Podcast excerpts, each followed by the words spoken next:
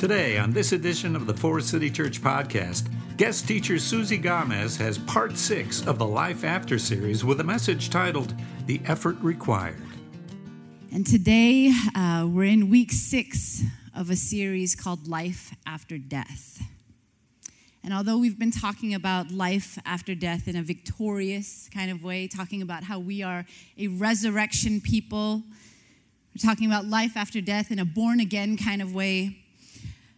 I think an obvious thing to state is that we are, thank you, we are in a time as a nation, uh, we are in a time as a nation where we are collectively grieving.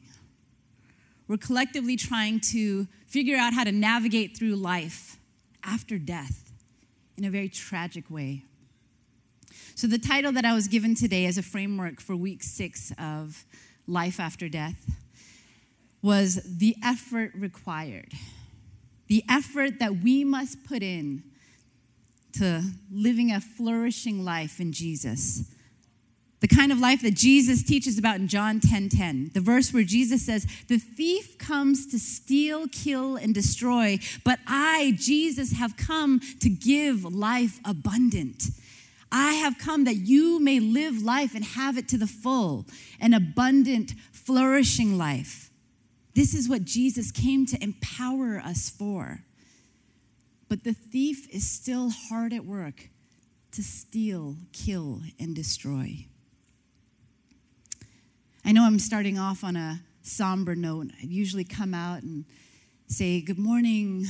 Thank you for having me. I'm Susie talk about the weather and be a little bit more lighthearted. But in the past several weeks, we've seen more death and destruction than we ever care to see.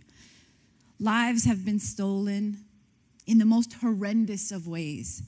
And it feels like a nightmare that's on repeat. It keeps playing over and over again in different settings, in different sitting, cities with different people, people who are just living their lives in ordinary ways, in ordinary places that you and I or our loved ones might find ourselves.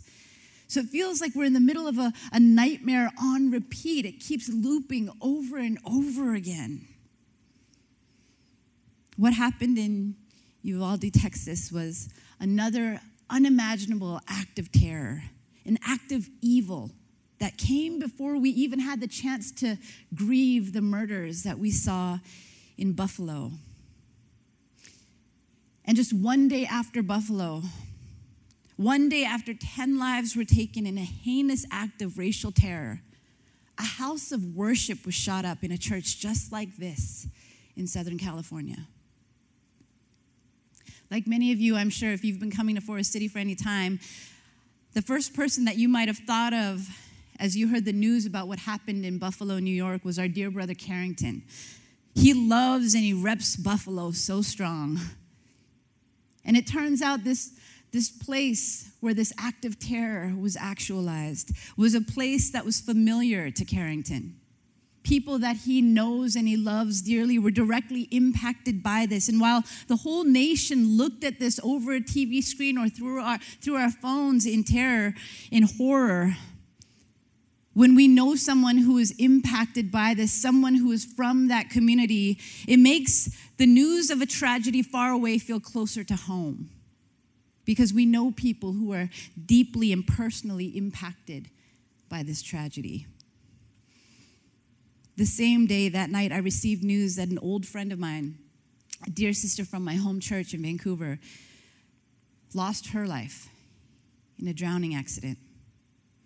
So while still processing my own shock and grief, news started to break about a Taiwanese church just down the freeway from where I live. The Taiwanese church community in the US is small and it's tight knit. Many people are very interconnected. And some of my friends had direct connections to this church. Some who knew the doctor who was killed while trying to stop the shooter, and others who knew pastors and attendees there that day.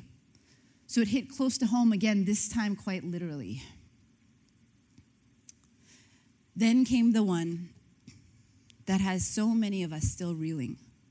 Just this past week, 19 school children the same age as some of my own kids. same age as some of yours, some of your nieces and nephews, your grandchildren. They were finishing out their last week of school. And another 18 year old, suffering and struggling with evil, conspired to kill, steal, and destroy. And he took with them two teachers. And even in addition to that, a husband to one of those teachers who died just days later from a massive heart attack and died literally of a broken heart. This is not the way that I planned on giving this message this morning. But today we're talking about life after death. Some of you may be newer to the Forest City Church community, and I might be an unfamiliar face to some of you. I apologize for having to come out in this way and introduce myself to you.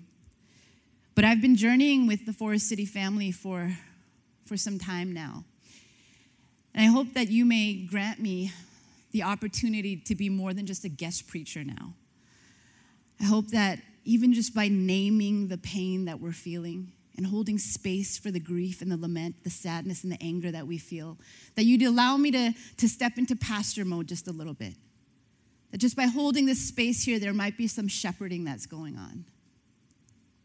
And I would ask that as this message goes on, you'd even allow me to use my prophet voice a little bit today the voice of somebody who's going to do some truth telling and maybe a little bit of uncomfortable truth telling.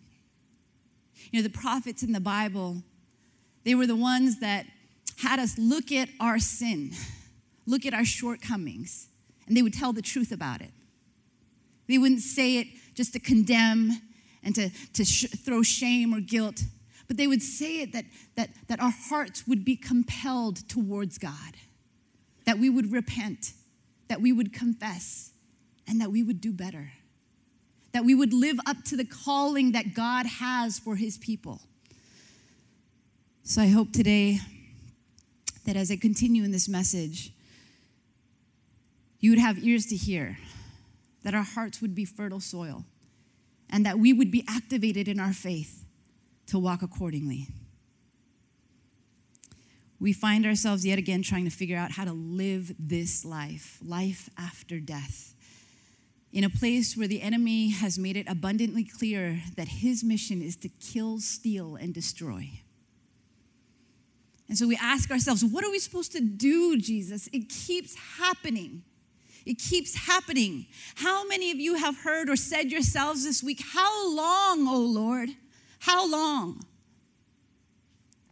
Some of you may be thinking, Jesus, I thought you said you came to give life and give life abundant. Why does it look like the enemy is winning? It feels like it sometimes, doesn't it? But let's remember the enemy, he's a, he's a thief and he's a liar. The title for today's message is The Effort Required.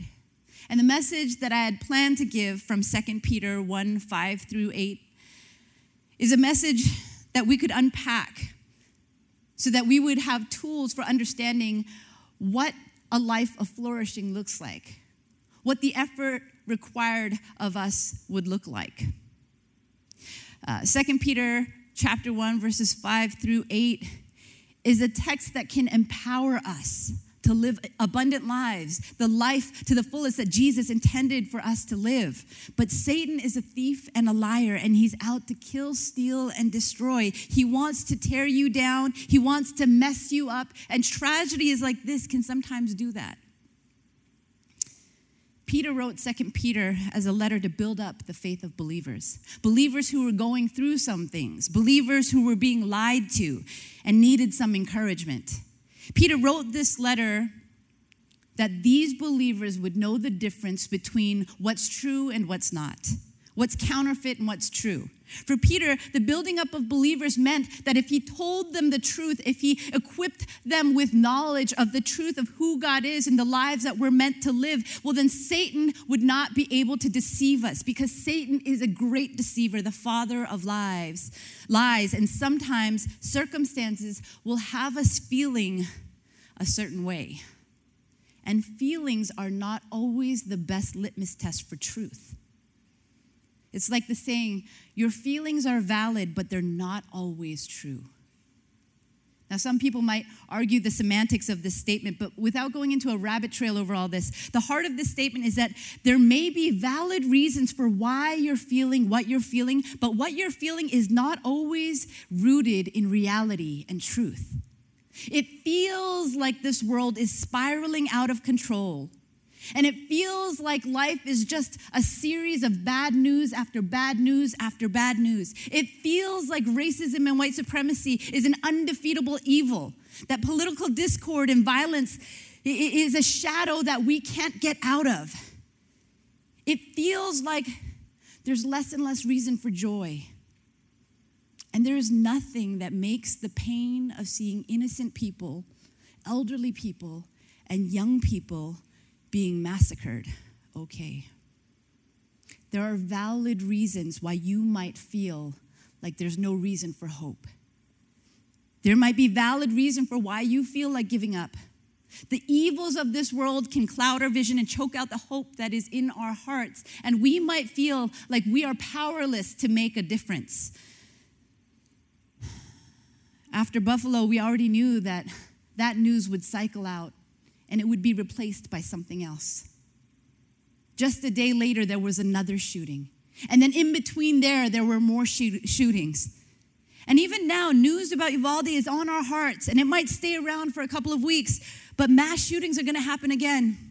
There have already been more than 200 mass shootings in 2022, and we're not even halfway through the year. How long, O oh Lord? We want the Lord to come and heal our land. But the challenge that I pose while still wanting to leave room for your grief is this Will you actively participate in being a part of the healing of this land? Will you be part of the answer to the prayer that Jesus taught us to pray? Thy kingdom come, thy will be done on earth as it is in heaven. We are to be active participants. We are to be the answer to that prayer that Jesus taught us to pray. The kingdom is here and now, and yes, there is an eternal glory waiting for us, and we will not be made perfect. This earth will not be made perfect until Jesus returns. But we pray that prayer, Thy kingdom come, Thy will be done on earth as it is in heaven, because we want to see a piece of heaven expressed here and now. We want to be heavenly minded, but we should also be of earthly good. This is the mission that Jesus is calling us to. Will you be an active participant in living the full life that Jesus came to give us and empower us for? There is an effort required if we want to see change internally and in the world around us if we're sick of death after death after death, and we want to see life after death, there is an effort required of God's people. And God calls us to be active participants in experiencing and living out the goodness of the kingdom here and now. 2 Peter 1, verses 3 through 4 says this His divine power has given us everything we need for a godly life through our knowledge of Him who has called us by His own glory and goodness. Through these, He has given us very great and precious promises, so that through them you may participate in the divine nature, having escaped the corruption in the world caused by evil desires. God, by His divine power, has given us everything we need for a godly life. And He's given us those things, promised us those things so that we may participate in the divine nature, meaning live godly lives, having escaped the corruption of the world caused by evil. I basically just reiterated the whole verse again, but let me just simplify it one more notch for you and use even less words. God wants us to live godly lives and He's given us everything we need for it. God has given us His divine power, He has planted something in us. So, our Christian lives are not meant to be inactive and dormant. They're supposed to change us and the world around us. Do you believe that God has planted something in you? The Holy Spirit is in you and empowers you for good for the world. God wants us to live godly lives and has given us everything we need for it. everything we need to live godly lives and to be expressions of goodness in this world, to stand up to the evil in this world and not be corrupted by evil, crushed by evil, or overwhelmed by evil. God has already equipped us and empowered us, given it to us, made it available to us. But we need to access and activate these blessings. We have a spiritual bank account stocked with every blessing upon blessing, but we need to make some withdrawals. We need to charge the card. We need to access the currency we've already been given. But so often the enemy lies to us and makes us think that we're spiritually bankrupt, makes us think that we're powerless in this world where in fact God has given us everything that we need to live godly lives, to be of earthly good, and to bring the kingdom of God here and now. We have access to power.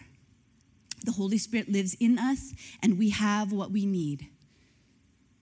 So, will we cultivate that?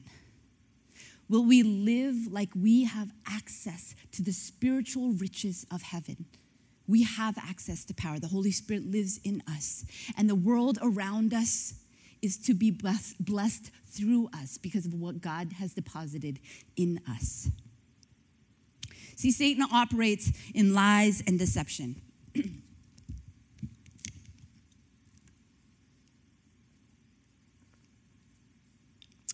Satan operates in lies and deceptions because he is the father of lies.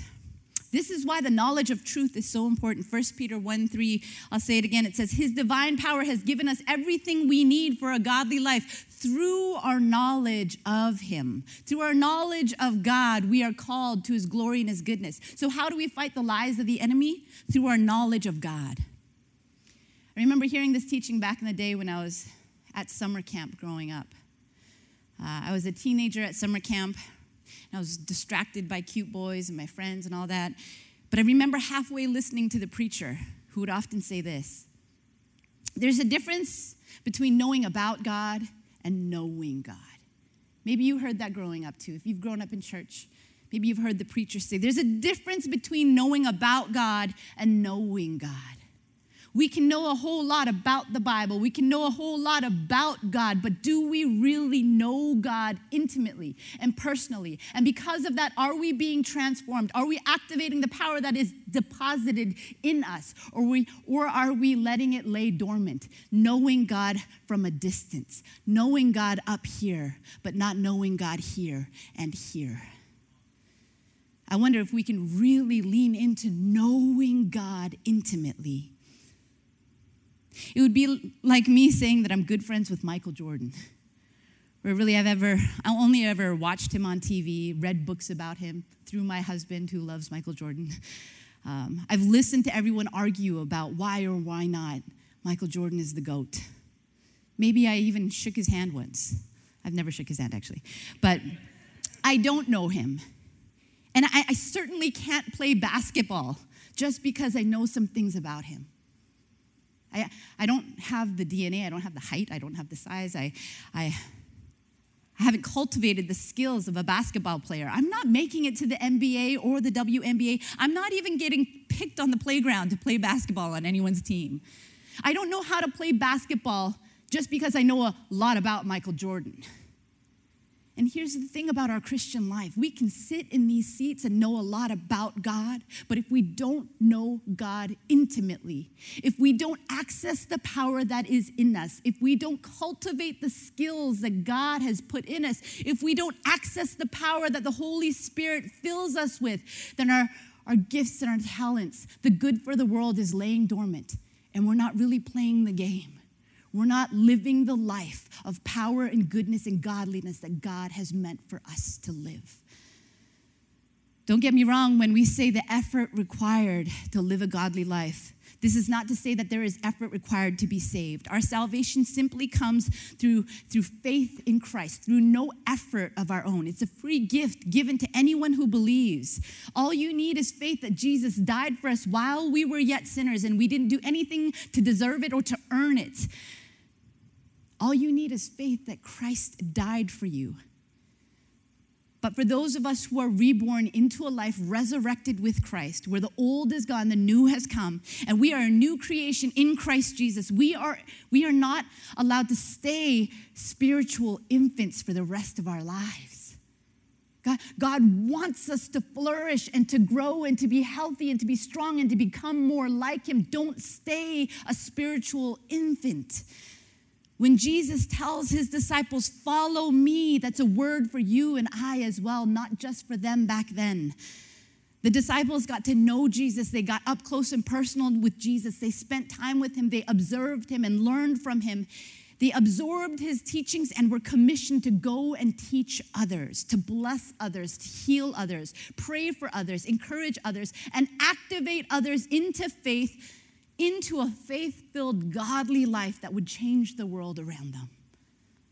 So, like the disciples, we're called to do something with our knowledge. We're called to water the seed that's been planted in us. You've been given everything you need, but mature, godly, and impactful living requires that the seed that God has planted in you be tended to and cultivated. And so this is why in 2 Peter chapter 1 verses 5 through 8 he says this, "For this very reason Make every effort to add to your faith goodness, and to goodness, knowledge, and to knowledge, self control, and to self control, perseverance, and to perseverance, godliness, and to godliness, mutual affection, and to mutual affection, love. For if you possess these qualities in increasing measure, they will keep you from being ineffective and unproductive in your knowledge of our Lord and Savior Jesus Christ. So, how do you add to your faith? Some translations will say, add to your faith, supplement your faith. And if you think righteous live, think of righteous living as uh, living as supplements to your faith, it helps you understand what growing in Christ really looks like. Supplements fortify your faith. Uh, if faith is like your body, or maybe like your backbone. Think of all of these characteristics, all these things here love and self control and perseverance and godliness as the supplements that make your body strong. They're signs of growth and health. These things help you grow into a strong and mature and effective believer. Our physical bodies may be wasting away, but our spirits are being fortified, and we're meant to mature and be strong and become more like Jesus as we follow after him. I can't help but get a, a visual of those, those Russian nesting dolls. You know, when I think about adding to your faith or fortifying your inner person, it's like each element that Peter lists here goodness, knowledge, self control, perseverance, godliness, mutual affection, and love. Or, or, if you look at the list as described in Galatians, the fruit of the Spirit love, joy, peace, patience, kindness, goodness, gentleness, faithfulness, and self control. Um, each of these things are like a doll stacked upon each other, and it fortifies your inner person. You start with a small doll and you add a layer, and it grows. It gets fortified, it gets multiplied, it gets stronger, it gets bigger. And you become more mature and more effective. If you possess these qualities in increasing measure, they will keep you from being ineffective and unproductive. Some translations will say these things will keep you from being useless or unfruitful. Useless or unfruitful is the antithesis of what we're called to in this life. Be of good use, be fruitful, be impactful to the world around you. Jesus came to give life and give life abundant, full, fruitful, productive, and effective lives. God has filled us with his divine power. And so while there is room for grief and lament and anger and sadness, let us not get deceived into thinking that we are left powerless or hopeless. The enemy wants to kill, literally, he wants to murder and terrorize. He wants to steal joy and he wants to steal your hope. He wants to rob you of your identity and he wants you to be ineffective and unfruitful. He wants to destroy everything that God wants to build up in you and through you. But for those of us who know God and are filled with the knowledge of truth, we know that we have been given a divine power to not accept the lie that things won't change, that things can't change. And we will We'll offer up ourselves to be a part of that answer to prayer. Thy kingdom come, thy will be done on earth as it is in heaven. Maybe we just need to keep saying those things to be convinced of it, that that's what we really want, and so be motivated into action to make it happen. Thy kingdom come, thy will be done on earth as it is in heaven.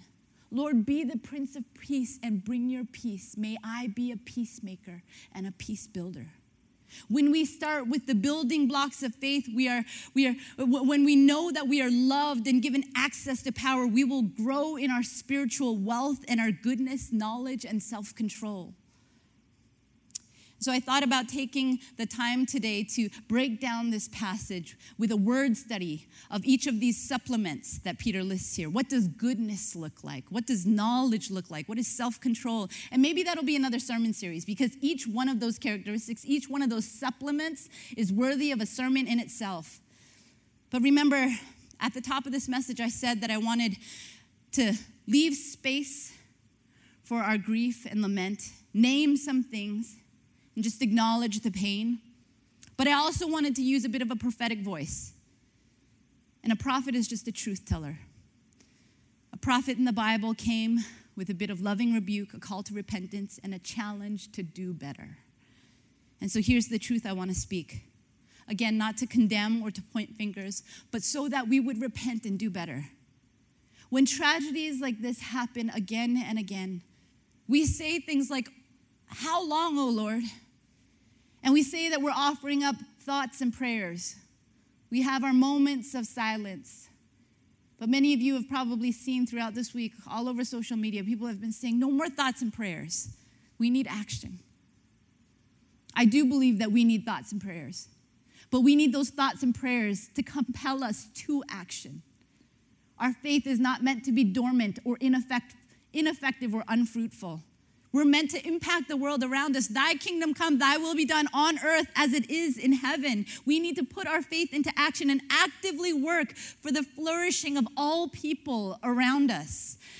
The greatest command is to love God and to love people. And I believe that loving others is one of our greatest expressions of loving God because God first showed us what love is by loving us. And so, to love God and to love others, we need to put our faith in action and actively work for peace, actively work for the safety and flourishing of other people. Dr. Martin Luther King Jr. said, Human progress never rolls in on the wheels of inev- inevitability, it doesn't just happen on its own. It comes through the tireless efforts and persistent work of dedicated individuals who are willing to be co workers with God. And without this hard work, time itself becomes an ally of the primitive forces of sto- social stagnation. If we won't go to work with God, society will stagnate and things will never change.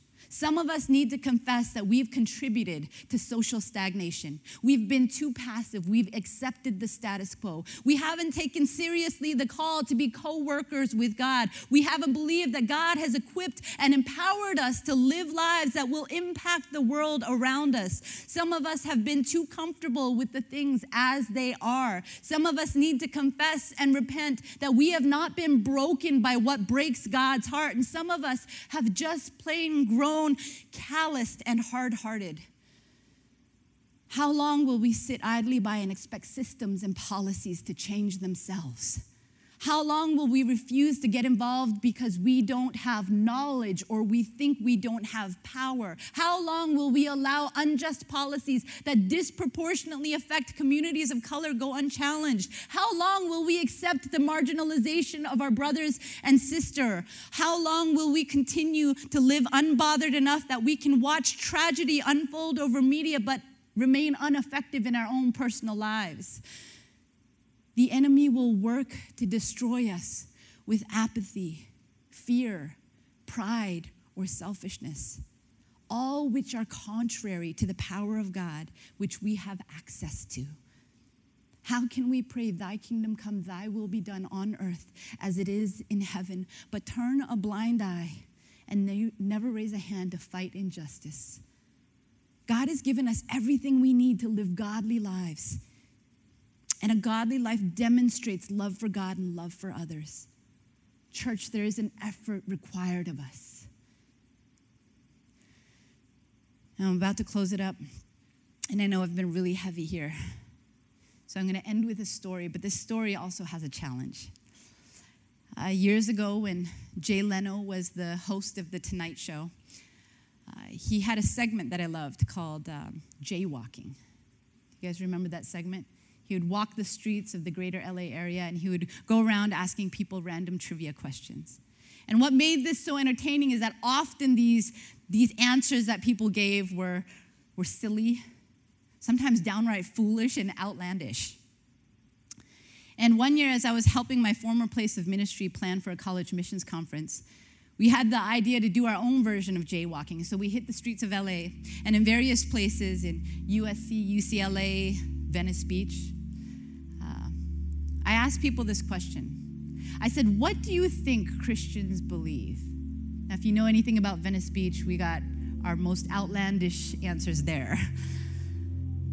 But I don't know what I expected, but we walked we walked the campus of UCLA and USC and we asked people this question What do you think Christians believe? And I think maybe in my defensiveness, maybe a little bit worried about what they might say, I expected them to say things maybe like, oh, well, Christians can be really narrow minded. Christians think that they're better than other people.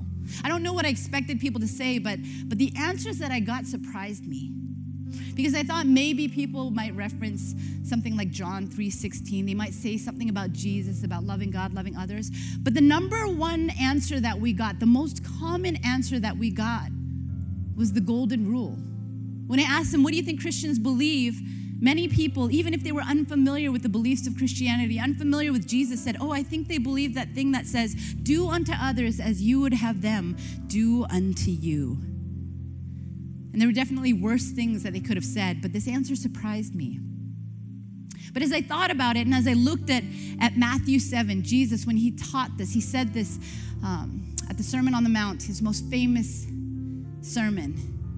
He said, Do unto others as you would have them do unto you. And he said, All the prophets in the law are summed up in this saying. So maybe these college students were onto something. Everything is summed up in this saying do unto others as you would have them do unto you. This is a very important teacher, teaching, and it's a unique teaching. Now, many other religions have similar sayings, but in the reverse. For example, Confucius says, Don't do to others what you don't want done to you. And a Buddhist saying is, Hurt not others with what pains yourself. But Jesus says, Do to others what you would want them to do to you. The difference is that one is passive and the other is active. Being actively good is better than being passively not bad. Or being actively anti racist is better than being passively not racist. Do to others as you would have them do to you is a command to proactively love people with intention. And so Jesus is not directing us to avoid being bad so that we will be absolved of guilt. He's telling us to actively, proactively pursue the flourishing and the safety of other people. There is an effort required to live a godly life. Family, mass shootings and racial terror do not have to continue to be America's recurring nightmare. We don't have to see this on loop. But as the old saying goes, the only thing necessary for the triumph of evil is for good people to do nothing, for godly people to sit back passively. We must be people who do not passively sit back. We must be people who are willing to love consistently and persistently in an actively impactful and fruitfully good way. And, church, the world is watching. Many have turned away or written off Jesus because of what people see as a poor witness in the church. They think we believe things that might be hurting certain communities. And we have an opportunity to demonstrate that Jesus comes to rescue and redeem and seek and save the lost. We have an opportunity as followers of Jesus to do unto others as we would have them do unto us or to our own children or to our own mothers and fathers and grandparents in our own family. Jesus has already demonstrated what selfless, self sacrificing love looks like. And I pray that our hearts would be cultivated to express genuine love for God and love for others. Can I end in a prayer for us? If you'll bow with me right now, I just want to ask God.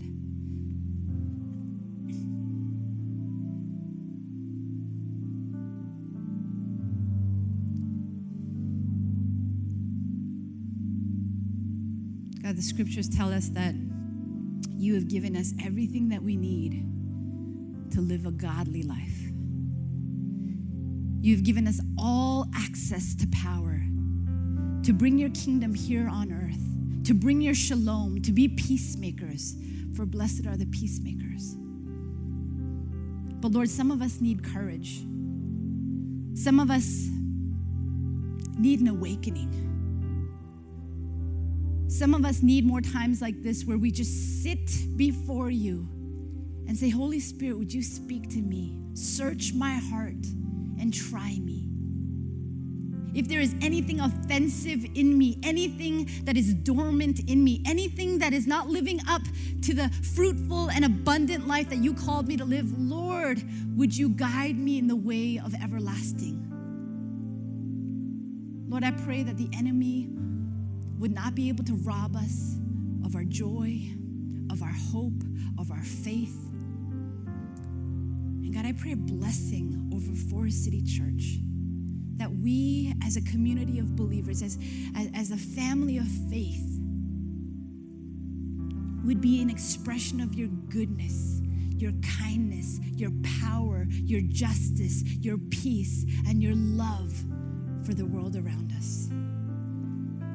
And because of the effort that we put in to know you and to be known by you, may the world around us be blessed, all for your glory. In Jesus' name, amen. You've been listening to Susie Gomez with a message titled The Effort Required, the sixth and final message in the Life After series.